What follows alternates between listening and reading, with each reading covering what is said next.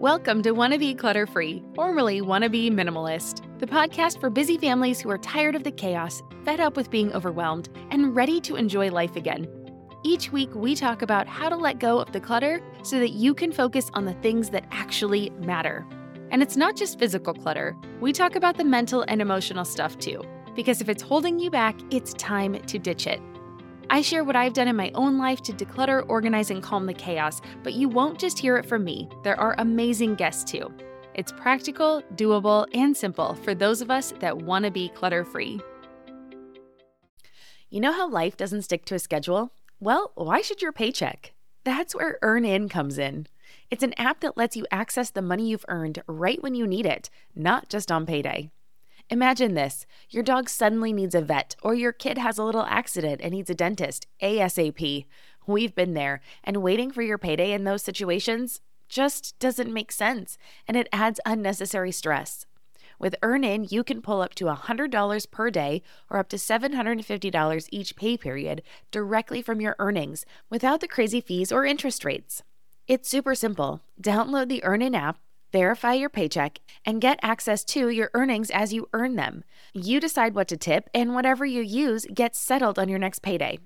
More than 3.5 million users are finding relief and a sense of security with EarnIn, calling it a lifeline for financial stability. That peace of mind, it's priceless, and it could be yours. Ready to give it a try? Download EarnIn today, spelled E A R N I N, in the Google Play or Apple App Store. When you download the EarnIn app, type in clutter under podcast when you sign up. It'll really help out the show. That's clutter under podcast. EarnIn is a financial technology company, not a bank. Subject to your available earnings, daily max, pay period max, and location. See earnin.com slash TOS for details. Bank products are issued by Evolve Bank and Trust, member FDIC. You're listening to Wanna Be Minimalist with Deanna Yates, episode number 151. On today's episode, I'm chatting with Krista St. Germain about dealing with sentimental clutter. Krista unexpectedly lost her husband in 2016, and we chat today about how she worked through letting go of his items. If you've struggled with sentimental items and clutter in the past, well, then you need to listen to today's conversation. Well, hello again, my wannabe minimalist friend. Welcome back to the show. Thank you so much for joining me. If this is your first time here, well, then welcome to the show. I am truly honored to have you here. I hope you like what you hear and you come back for more. On today's show, I'm chatting with Krista St. Germain about our toughest clutter, the sentimental stuff that we all struggle to let go of. This is one area where I get a ton of questions from you, my listeners, and my followers on social media. It is definitely one area that we all deal with. We all have this these emotional items that we hold onto and we cherish. However, I know that there are lots of people who listen to this show and wish they could let it go. So, this episode is here to show you that it is possible. My guest today is Krista St. Germain. She is a master certified life coach, grief expert, widow, mom, and host of the Widowed Mom podcast. When her husband was killed by a drunk driver in 2016, Krista's life was completely and unexpectedly flipped upside down. After therapy helped her unfurl from the fetal position, Krista discovered life coaching, post traumatic growth, and learned the tools she needed to move forward and create a future she could get excited about. Now she coaches and teaches other widows so they can love life again too. She is here to tell us about her journey of letting go of her late husband's belongings, and the information we cover today is truly life changing. I know you are going to get a lot out of today's episode. So make sure you listen, tag this one, subscribe, come back and listen again. There are so many truth bombs that she drops. It's great. But before we dive in, I would love to ask you to leave a rating or a review for this show. You can do it right now in the app that you are using to listen to this episode. And if you are listening on Apple, you can even leave me a review. And that is what Torah Anytime did this week. And here is what they said quote, So much perspective and joy, five stars. I enjoy this podcast so much the practical minimalism as a mother, and all the other related topics that are fascinating to learn about and help me be a better person. Thank you, Deanna, for this gift. End quote. Well, Torah, anytime, I am so happy that you like the show, and I appreciate you taking the time to let me know. And you listening can do that too. Just head to the review section in your app and leave me a rating. And if you're an Apple, leave me a review. And now let's get back to this episode one more thing to mention, so if you do want to get the show notes, head on over to my website, wannabeclutterfree.com slash 151, to get the show notes for today's episode with links to Krista's website and all of her resources. Again, you can find it all at wannabeclutterfree.com forward slash the number 151. And now let's get to our conversation. Hi, Krista. Welcome to Wanna Minimalist. How you doing today? Hi, I'm amazing, and I'm excited to be here. Thanks for having me. Oh, I am really excited that you are here. I think this topic is going to be very relevant to our listeners, and I think they're going to get a lot of information it. So I'm looking forward to it. But before we jump in, why don't you tell us about yourself and what led you on this journey to a life with less clutter? Yeah. So I am a master certified coach, and I work specifically with widowed moms, and never something I ever planned to do, right? Isn't it amazing how life takes you exactly where you didn't think you would go, right? So yeah. when I was 40, I was uh, coming home from a trip with my husband. It was my second husband. My first marriage went down in flames. And second husband was the redemption story, right? Like proof that you could be treated how you wanted to be treated and it could be as good as you wanted it to be. And we were coming home from a trip and we had driven separately. I had a flat tire. I mm. pull over on the side of the interstate and we had AAA, but being the stubborn, stubborn man that he was, right? He did not want to wait on AAA. Baby, let's just, let me just change the tire. We'll get home faster if I just change the tire. And so I was standing on the side of the road and I was texting my daughter, who was 12 at the time, to tell her that we would be a little bit late because of the tire. And he was trying to get into my trunk. He had parked behind me and he was trying to get access to the spare tire in my trunk about 5:30 on a Sunday, daylight, right? And a driver who we later found out had meth and alcohol in his system did not see our hazard lights, did not brake, just ran right into the back of Hugo's car and trapped him in between his car and my car. And what really truly felt like the perfect life for me, right? With like the best future ever was just ripped out from under me in less than 24 hours. He died. And so thankfully, I had a good therapist from my divorce prior, like way back when. And so I called her and she helped me get through that what I I now know is early acute grief, right? Where you your whole world feels like exploded and you don't even know what to do with yourself. And you're for me, I was very hazy and just a mess. She helped me get through that. But what I found was that later when I got to a point where I was functioning again and I was back to work and people were telling me, "Oh, you're you're doing so great and you're so strong," right? And I could see why they thought that because I was functioning. But on the inside, I did not feel strong. I did not like the way that I felt. I felt empty. I felt hollow. I felt robotic. I like believed that my best days were probably behind me. I didn't really know that was optional at the time. I really did think that was true. And I couldn't find resources at that point. Right. Because what people usually experience in grief is like, well, let's just get them back to functioning, as opposed to what I now know is possible, which is post traumatic growth. Like it actually is possible to love your life again, even after something traumatic happens. And so that kind of started me into coaching and coaching tools and trying to figure it out for myself. And at a point when I did figure more of it out for myself, I decided I really wanted to share that with other people. So Hugo died in 2016. And I started coaching shortly thereafter, right? 2017, actually, I certified. And then I just decided um, this is what I want to do for the rest of my life. So I quit my corporate job. And that's what I do now is just help widows specifically, widowed moms, right? Mm. Help them figure out how to love life again, not just tolerate it, not just go through the motions, not just get back to a new normal, which I hate that phrase, but actually really create something that they love because that's possible for everybody. Yeah. Well, I mean, I am so sorry for your loss. And you. yeah, like you said, you, this is never a place you ever imagined in your life no. you would be. And so, not that I'm hoping that part of the story is not relevant for listeners, because I would obviously never wish that on anybody. But you do talk about how one of the things that you have dealt with is being able to let go of sentimental yeah. items. And, and mm-hmm. obviously, mm-hmm. that is a complete journey in and of itself. And I know that a lot of my listeners do struggle with letting go of things that they have strong attachments to. And so, obviously, you've had one of the hardest instances of being able to let go of something yeah. that you know you're never going to see that person again. So, can you talk us through how you even started that process? Yeah. I started really gradually. and I coach people on this all the time too. So I see how much harder we make it when we have rules about how long we should keep things or what it means if we keep things or whatever we put mm, unnecessary mm-hmm. pressure on ourselves. to keep things that maybe we don't want to or deal with things when maybe we aren't ready. And so thankfully, I didn't do that. Like I, I never really put pressure on myself to do it. I remember I used to keep a journal and every day I would write to my husband in the journal. It was just a way for me to process what had happened. And so I have some of this documented, right? I went back and looked through the journal and it was about, for me, it was about three months in mm-hmm. that I actually decided I wanted to start dealing with some of the stuff. And so I started, I just had a day where my kids weren't home. And I remember thinking, okay, I feel like this is, I'm ready. I'm ready to tackle some of this. And so I started in the closet and I started with the things that had the least sentimental attachments possible. And for whatever reason, when it came to his clothes, pants didn't have a lot of attachment. It hmm. was easy for me to let go of pants. Most of his suits were easy for me to let go of, and most of his shoes. So that's where I started, right? And I just imagined, okay, I've got this closet full of stuff, and somebody out there could probably really use these items. Which ones do I feel like it's okay for me to let go of? Hugo was infamously known for wearing plaid. I don't know.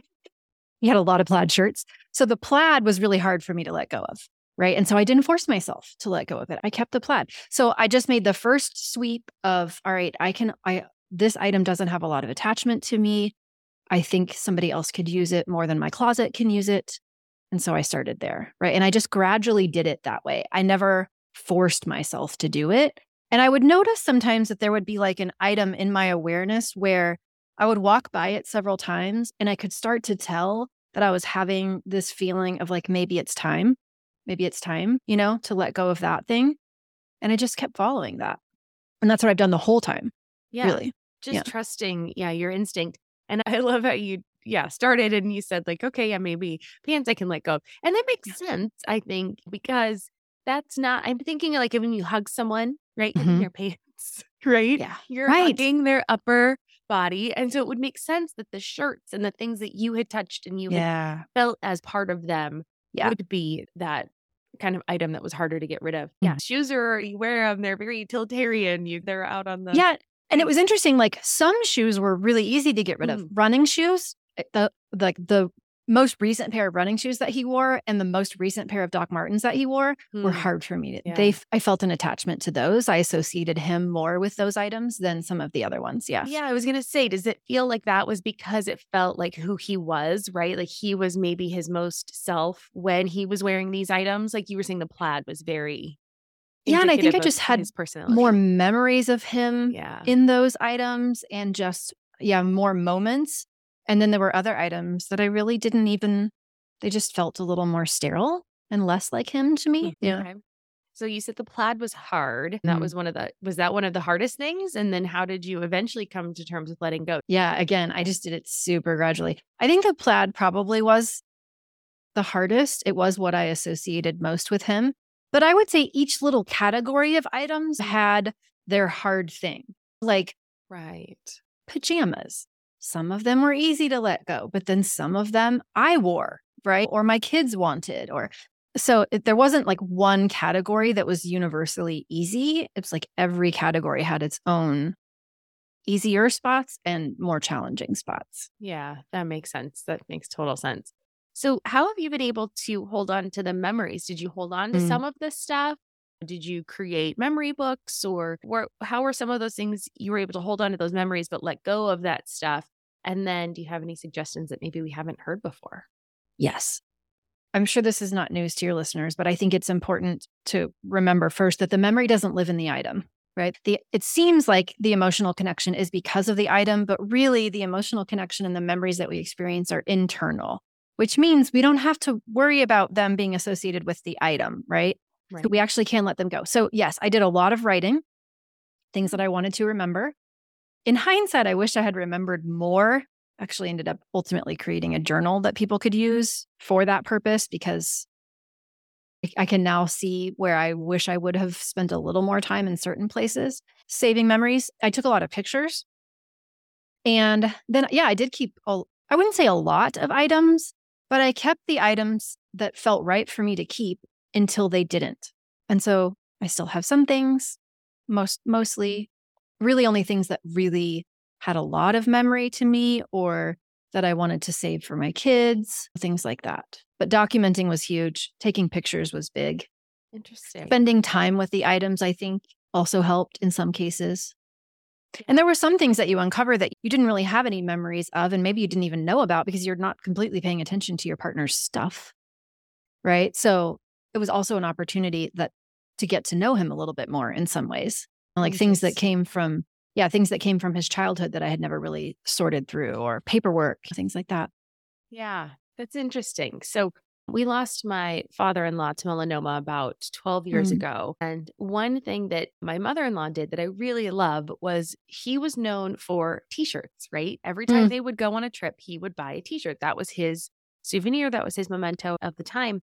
And so she made t shirt quilts for each of her yes. boys. He has two boys and made t-shirt quilts for them and it's so nice because they were very dedicated to each uh. she made sure she picked shirts that we went to school, like where we went to college, like we have the college shirts and, you know, the other ones for her other son, right? So they were very mm-hmm. special to where they had been in different life moments. And they both did cross country and track. And he was really integral in that part of their life. Like he was always there volunteering. And so it was really nice having those memories put into a yeah. quilt and now we still even use it. Like if we're having a bad day, it's like go get a hug from dad kind of a thing. And so mm-hmm. it's just mm-hmm. really nice to have that kind of a thing. Did yeah. you do anything like that or have mm-hmm. any? I kept thinking that with the plaid shirts, mm-hmm. I would mm-hmm. have a quilt made. And then it just, it, I just never did. And then at a certain point, I didn't feel the need anymore. I get that. And so I just let almost all of them go. I've yeah. got still got a few pieces of clothing, but they're more things that my daughter likes to wear mm. or things that I would actually wear which sounds strange, but and also I love I've had a lot of clients do teddy bears as well for their kids yeah. too, out of t-shirts and clothing and things like that, or ties. Yeah. yeah. Nice. Okay. Well, I know you also talk a lot about not judging ourselves for mm. our decisions, right? And when yeah. we let things go. So being able to let things go without that judgment. How are you able to not be judgmental with yourself? What are some of those tips? This podcast is sponsored by Active Skin Repair, a skin health company helping people heal with natural, non toxic, medical grade ingredients. But this isn't just any skincare product, it's a revolution in how we treat our skin, using the power of nature to heal. That's because Active Skin Repair is all about a little molecule called hypochlorous acid. This isn't your average ingredient. It actually mimics our body's natural immune response, working wonders to cleanse, soothe irritation, reduce inflammation, and support the healing process. The best part is there is no sting when you apply it.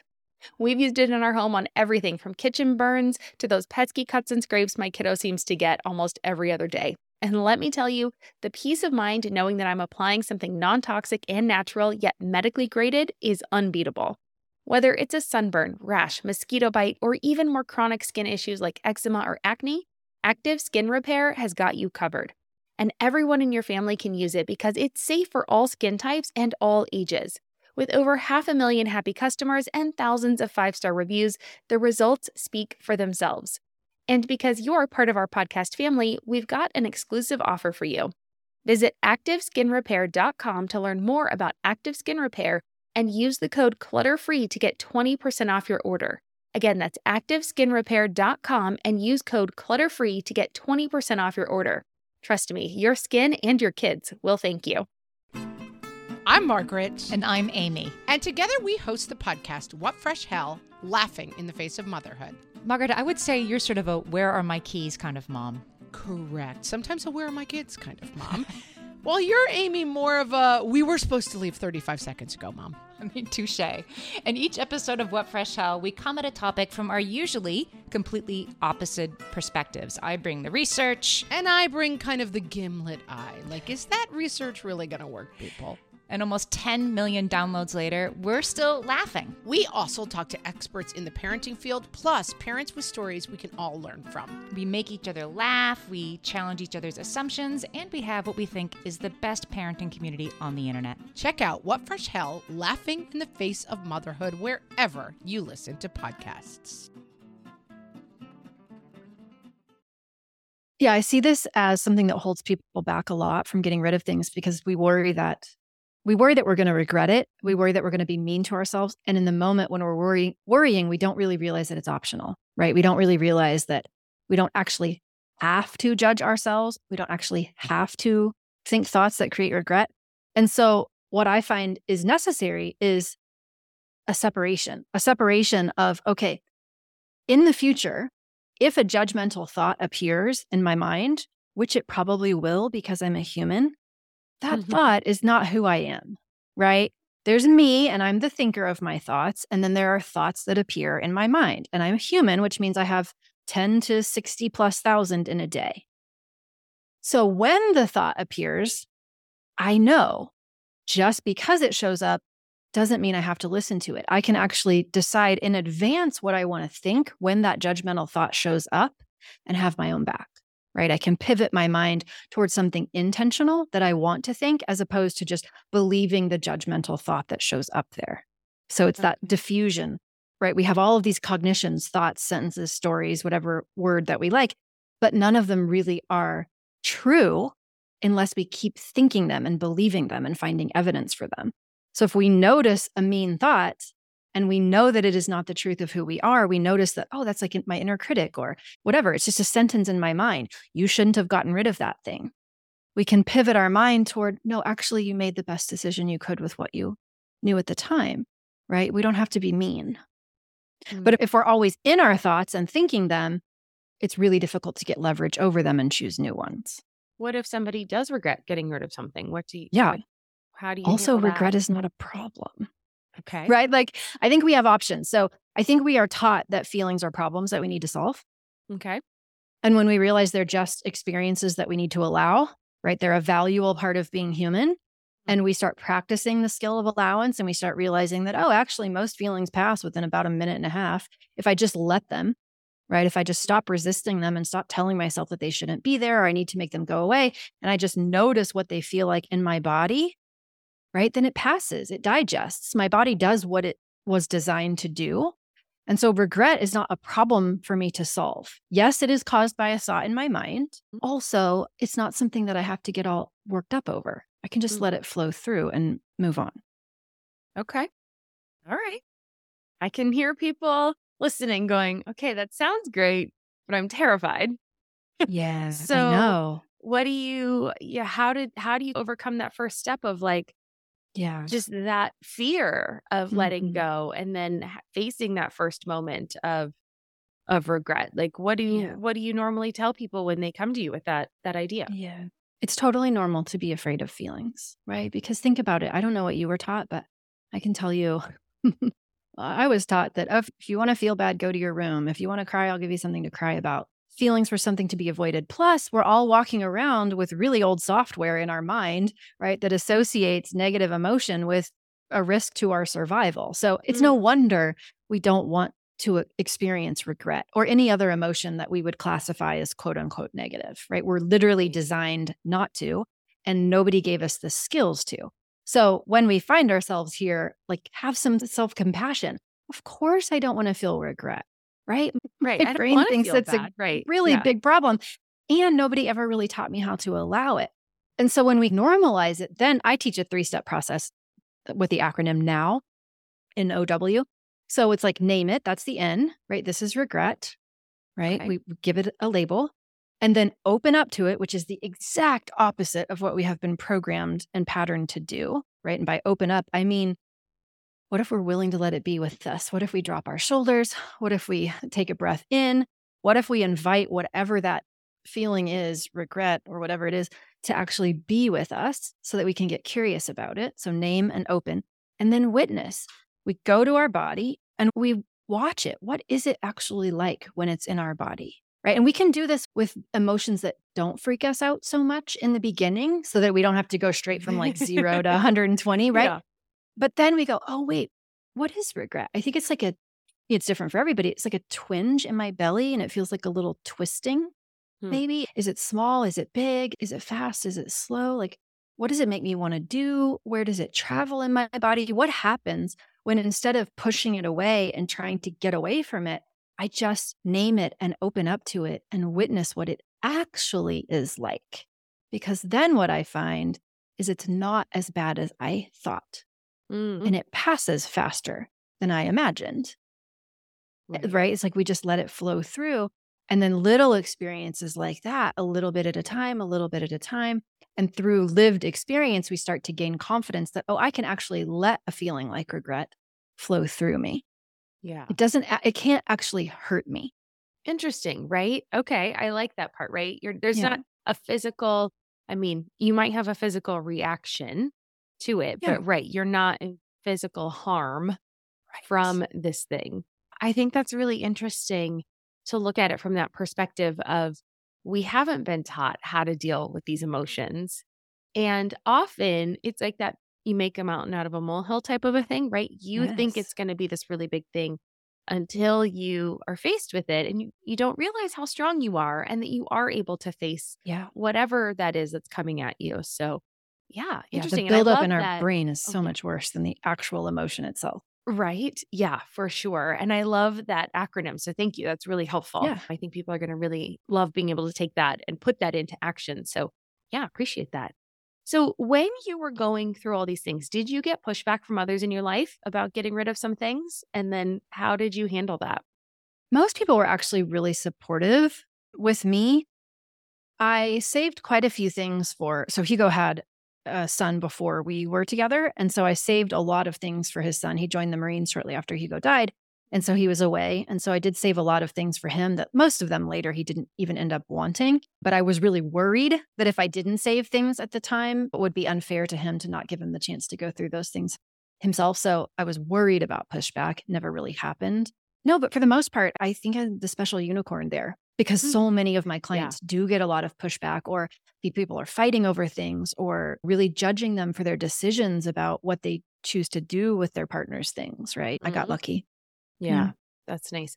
So I can see I can see it happening where like something's inherited, right? And it gets passed down to the child. And in this case, probably a full-fledged adult, but the adult child. And Yeah. so you're in that sandwich, right? So you've got the older generation, you've got your kids, and you're thinking, I don't really want this stuff, but you feel the guilt of it. Do you have any ideas for how people can walk through that guilt of, but my mom or mother in law or someone, Mhm. great aunt, someone will be mad if I get rid of this thing? Do you have any tips for walking through that guilt? Yeah. I mean, I think we can involve people in those decisions, right? We can say, okay, here are the things I don't want.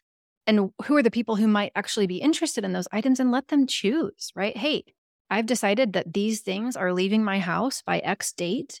Would you like to come over, right? Or would you like me to send you pictures if you live far away? So you can decide if you would like any of them, but I've chosen that I'm ready to I'm ready to release them. And then Mhm. give people an option. Yeah. Yeah. And your kids are the same, right? Sometimes I think I've seen a lot of moms imagine that their children are very attached to items that their children are not attached to, Yep. right? And so sometimes Yeah. involving them in the process will show you, oh, they don't actually care so much about this thing that I think they care about. And maybe they really do care about this thing that I didn't think they cared about. That's the other flip side that I find Yeah. so interesting because that happens a lot. And also, I tell moms that if your child is ready to part with something and you want to second guess them, then it becomes Mhm. your thing. Mhm. Like if they're ready to get rid of it and you're like, Are you sure? You're like, Oh, great. Am I Mhm. sure? Yeah. And then Yeah. it becomes your thing and you take hold of it I love and that. don't make them second guess their decision because they need to learn how to make their own decisions. So good. And I, yeah, so that one I think is fascinating because we've had that. I've had that in my own life where I've been like, oh, but I thought I wasn't ready for you to get let go of that. So then I Mhm. take it, right? Because then I can process when I'm ready to let go of it. Mm. And then my daughter doesn't have to worry about that whole psychological baggage of like, oh God, Yeah. but I feel bad now. So Right. yeah, that just happened with my son last week. He was putting Mm. stuff together for Goodwill, and I'm like, I'm not ready to part with this little pillow that you used when you were Mm. two. Aw. But you know, I know, right? But Right. he's totally over it. But, but I had a moment. Yeah. Yeah. Well, we each have a sentimental bin in the garage. So we each have our own Mhm. bin, no questions asked. We get to keep whatever we want in there. And when the bin Mm. is full, then we have to let stuff go. Now, our daughter is only nine, so her bin is still quarter of the way full. Our bins are not quite full. There's still room for extra stuff if we don't put stuff in there. But, you know, I can see if there's a big thing, it's we're going to have to make some decisions. And so, yeah, that would be something like we would put in our sentimental bin. That's something we've I done love in it. our home. So, Yeah. yeah. All right.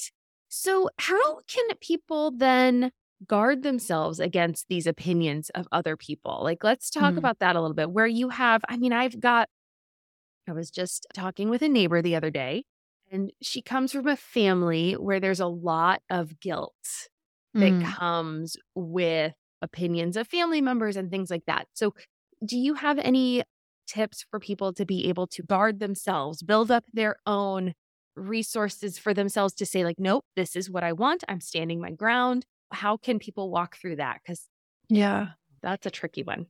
It might sound a little counterintuitive, but it's even the idea as you say it of guarding themselves. Like I'm mm-hmm. feeling like the need to defend. I'm feeling like mm. my shoulders are raising just a little bit. I'm thinking of like people as Yeah. powerful and I've got to push them away or their opinions. And so, like, what if it's it it could be not about guarding. It could just be about allowing people to have opinions, right? And not giving them the weight, like letting their opinions be their opinions without needing them to change. Because people are going to have opinions, right? And there really isn't anything we can do to change them. Yeah. And pretty much when we think they need to change, it's a super frustrating experience for us because then we try to, we spend our effort and energy trying to change something that we actually can't because it exists in these other people's minds. So to me, like it's way more relaxing to be like, you know what? It's totally okay if that person thinks I did it wrong. It's Mm. totally okay if that person thinks that I'm doing it wrong or I should be doing it differently or I shouldn't have gotten rid of that item or I should have whatever. Totally okay. I can see where they're coming from. It makes so much sense why they might think that. And not a problem. Right. No problem. Yeah. like I envision like Yeah. those big, those like human sized hamster wheels that you can like run oh, around in yeah, at yeah, fairs. Yeah. Like I envision it like like that, right? Like I'm in my own little hamster wheel, my little gerbil ball, and my emotional experience is in that, right? And like other people are in theirs. And so they might have thoughts that I did it terribly wrong and they might feeling be feeling angry with me, right? Or they might be feeling disappointed in me because of their stories about my life and my choices. And also I don't have to take any of that on. Right? They can have it and I can watch them have it and I don't have to believe any of it because Mm. I am choosing what I want to think about myself and my life and my choices. So let them be disappointed. Let them be disappointed right there. I mean, who do we want to be disappointed, them or Right. us? Exactly. Yep. Right. You have to live with yourself a heck of a lot longer Yeah. than you're living with that other person. Yeah. And so you need to answer to yourself. I agree. it's not- if they feel disappointed, it is not your fault. It is not because of your choices. It is not because of you. It is because of something going on in their own internal experience. And you don't need to own it. And, and I Mhm. still keep learning that lesson over and over, right? Mm, right. Yeah. It's not something I've perfected, but yeah. life Yeah, is better well, that way. Life gives us lots of opportunities to test our theories. So, so true. I have found that time and time again.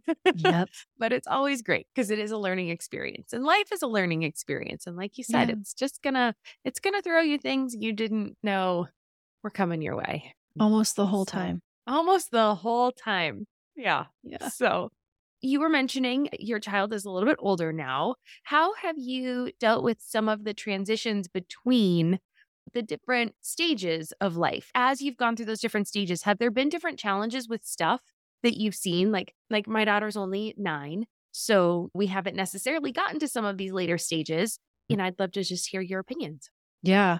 Yeah. And I'm in that interesting place with my 19 year old where she's away at school, but she still technically lives at home. Okay. So where do we even start? I would say, just generally speaking, I love my parents, my children's grandparents, and also they love stuff and they have loved giving us lots of stuff since the dawn of time. So the navigating of said stuff, be it from holidays or garage sales or like for some of my family members, I think giving stuff is like their love language. Like, let me give you stuff. And at a point in time where, especially early on in my life, where we didn't have a lot of money, we were just really grateful to get that stuff. Right. But then Mhm. at a point, it, I remember times where it just became like too much. Like we, we didn't need all that stuff. My kids didn't need all that stuff. So navigating that was interesting. Right. One of the things that we used to do when my kids were little is we would take, we would try to rotate their toys because it seemed to be out of sight, out of mind right? So we would put things in the garage. We had tubs in the garage, and we would take stuff and kind of put it out of their reach and then bring it back into rotation. And sometimes we would let them help decide what was leaving their room. You know, when new stuff came in, we'd try to put old stuff in the garage or an equivalent amount of stuff and let them make those choices. And it seemed to be easier for them because they knew if it was just going in the garage, it felt like it was somehow safe. And then they would forget about it long enough that kind of lose their emotional attachment to it. And then when we went through it again, it was easier for them to part with because they Hmm. weren't necessarily playing with it all the time. So that for sure we did. Yeah, I would just always give my kids permission to put stuff in the garage. And then also we would go through and I would ask them like what what could you bless another family with? Right? What would you like to give another child that you aren't playing with anymore? And that seemed to be something that resonated with them because it felt like something they got to choose to do and could feel good about doing as opposed to I'm go- I'm coming in and taking your stuff, so which stuff am I taking? I was giving kind of them the power and the ball of like what do you want to do with this stuff? Are you overwhelmed by the things that get in the way of you doing what you want to do? Are you looking for ways to simplify life to better align with your values? Do you want to create space in your schedule so you have room for more of the good stuff? Play, joy, relationships, gratitude, and more? If you answered yes to any of these questions, I invite you to check out Edit Your Life, a podcast to help you edit the unnecessary from your life so you have more room to enjoy the awesome. Through episodes with me, Christine Koh, and a range of super smart, compassionate, and thoughtful guests, you'll come away with big picture insights and practical ways to declutter your home, schedule, and mental space without getting bogged down by perfection. I have always believed that small moments and actions matter tremendously. My goal is to help you find agency and space in your life through doable baby steps that will leave you feeling accomplished instead of overwhelmed. Check out Edit Your Life wherever you enjoy your podcasts. No one told us the truth about parenthood. Why?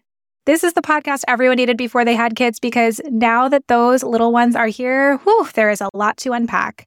I'm Rachel Shepardota, and I am your host for the podcast No One Told Us, where we tell the truth about parenting and let you in on all the stuff you really should have known about before having kids. I am the founder of Hey Sleepy Baby, but this podcast is so much more than sleep. We'll be diving into all the topics that you really care about and need to know while you do your best job raising those adorable tiny humans. Our goal is to just make you feel less alone and less overwhelmed. There are so many things that no one tells us before becoming a parent, and I think that we should really pull back the curtain on becoming a first time or second time mom or dad to share the good, the bad, and the ugly. We'll have a little education, a little fun, and a whole lot of heart that goes into each and every episode. So join me and our amazing guests each week to hear us talk about what no one told us. Right. And gifting it away mm-hmm. versus just losing it to the abyss. Yeah. Yeah. yeah. my my 15 year old he's just did a, another major purge in his room last week and he also loves selling stuff online he's to the point where that's fun for Mm, him to go onto facebook marketplace and like yesterday somebody showed up and he sold a keyboard and a mouse right an old one so also empowering him to be able to take his stuff and make money with it if he wants to w- well supervised by me of course Sure. i don't random strangers aren't coming into my house but Right. Keeps him with less stuff and more of what he wants which is money Sure. Oh, Yeah. that stage. yeah right? It will eventually switch. I do keep that in the back of my mind. Like right now, it's just it's still toys, a few knick-knacky things, but soon Mhm. it's going to be clothes and then it's going to be money and the electronics and the more expensive stuff, right? So I try to count my blessings on it's just Mm. a smaller Yeah. thing right Yeah. versus the large, expensive items. So, which Yeah. do take up less space. So we'll cross Mhm. that bridge when we get there. Yeah, I mean, my son's saving up to get his computer, to get a new Ooh. computer. If he had spent all that money on toys, he would have had a packed room, right? Or Right. Legos, things that he's really interested in. So for Right. him to save up for one large purchase, streamlined, yeah, what could have come into my house. Yeah. And really good life lessons too about like just how you can you make these choices, right? Your choices have consequences and Yeah. making these decisions and mistakes and life lessons when they're younger when the stakes are lower, which is really great. So Yeah. Yeah. So true. Awesome. Well, Krista, this has been wonderful. And I know people are going to want to reach out and follow you and, you know, um, obviously be a great resource if they are at a point in their life where they are widowed and need some help Sure. just going through. So I really appreciate you coming on the show. So where can people find you?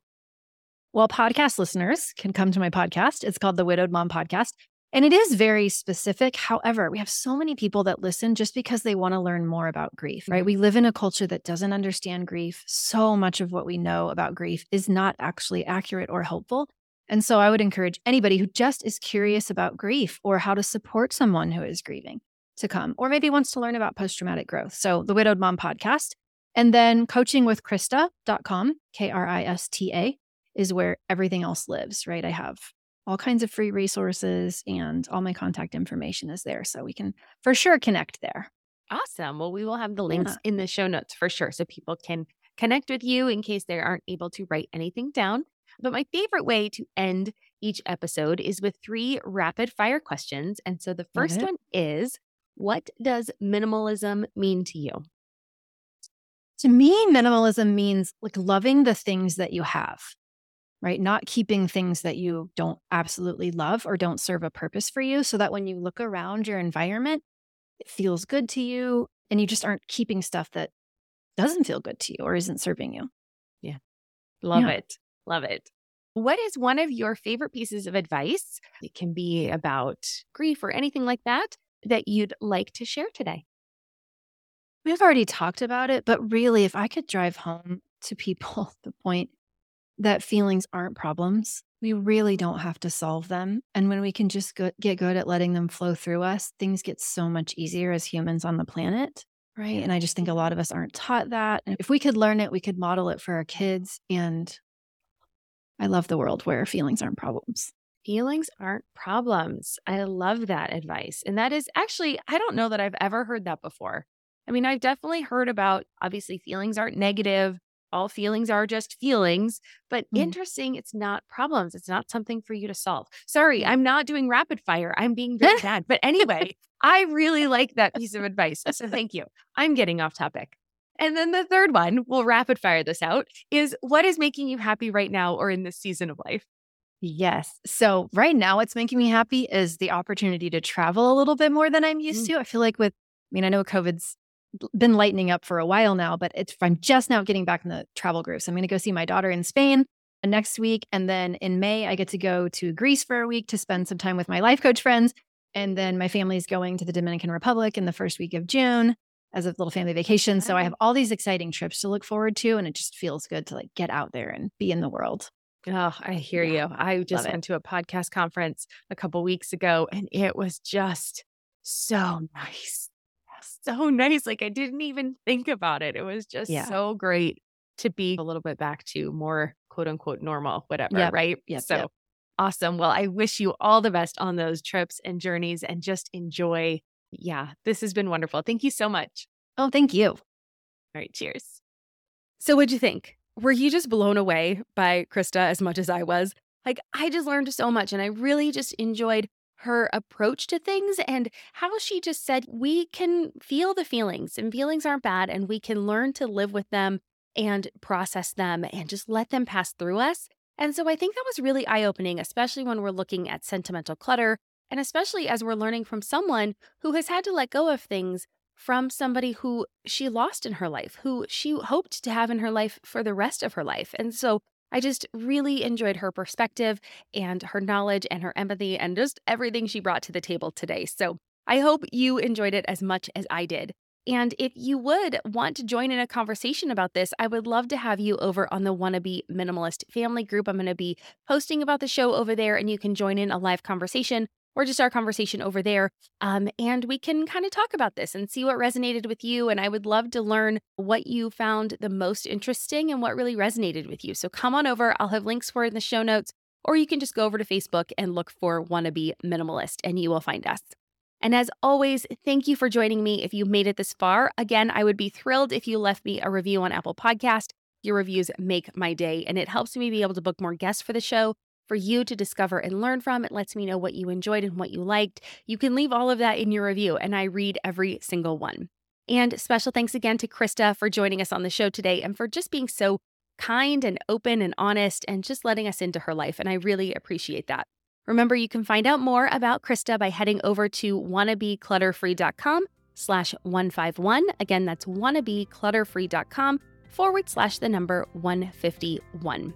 I hope you have a wonderful day, and I will see you back here next week for a solo show when I will be talking about the positive side of decluttering and how we can look at decluttering with a positive light. I think so many of us look at decluttering and it just feels so negative and just down and exhausting. And I want to look at it with a just flip it on its head and give it a positive spin. So if that sounds of interest to you, please make sure you check back here next week. If decluttering is just like just ugh task that you just don't want to do, even though you feel like you really need to do it, well, come back next week. And I really think you're going to enjoy the different spin on it. So, uh, yeah, looking forward to that. I'm Deanna Yates, and you've been listening to Wannabe Minimalist. Cheers. See you next week.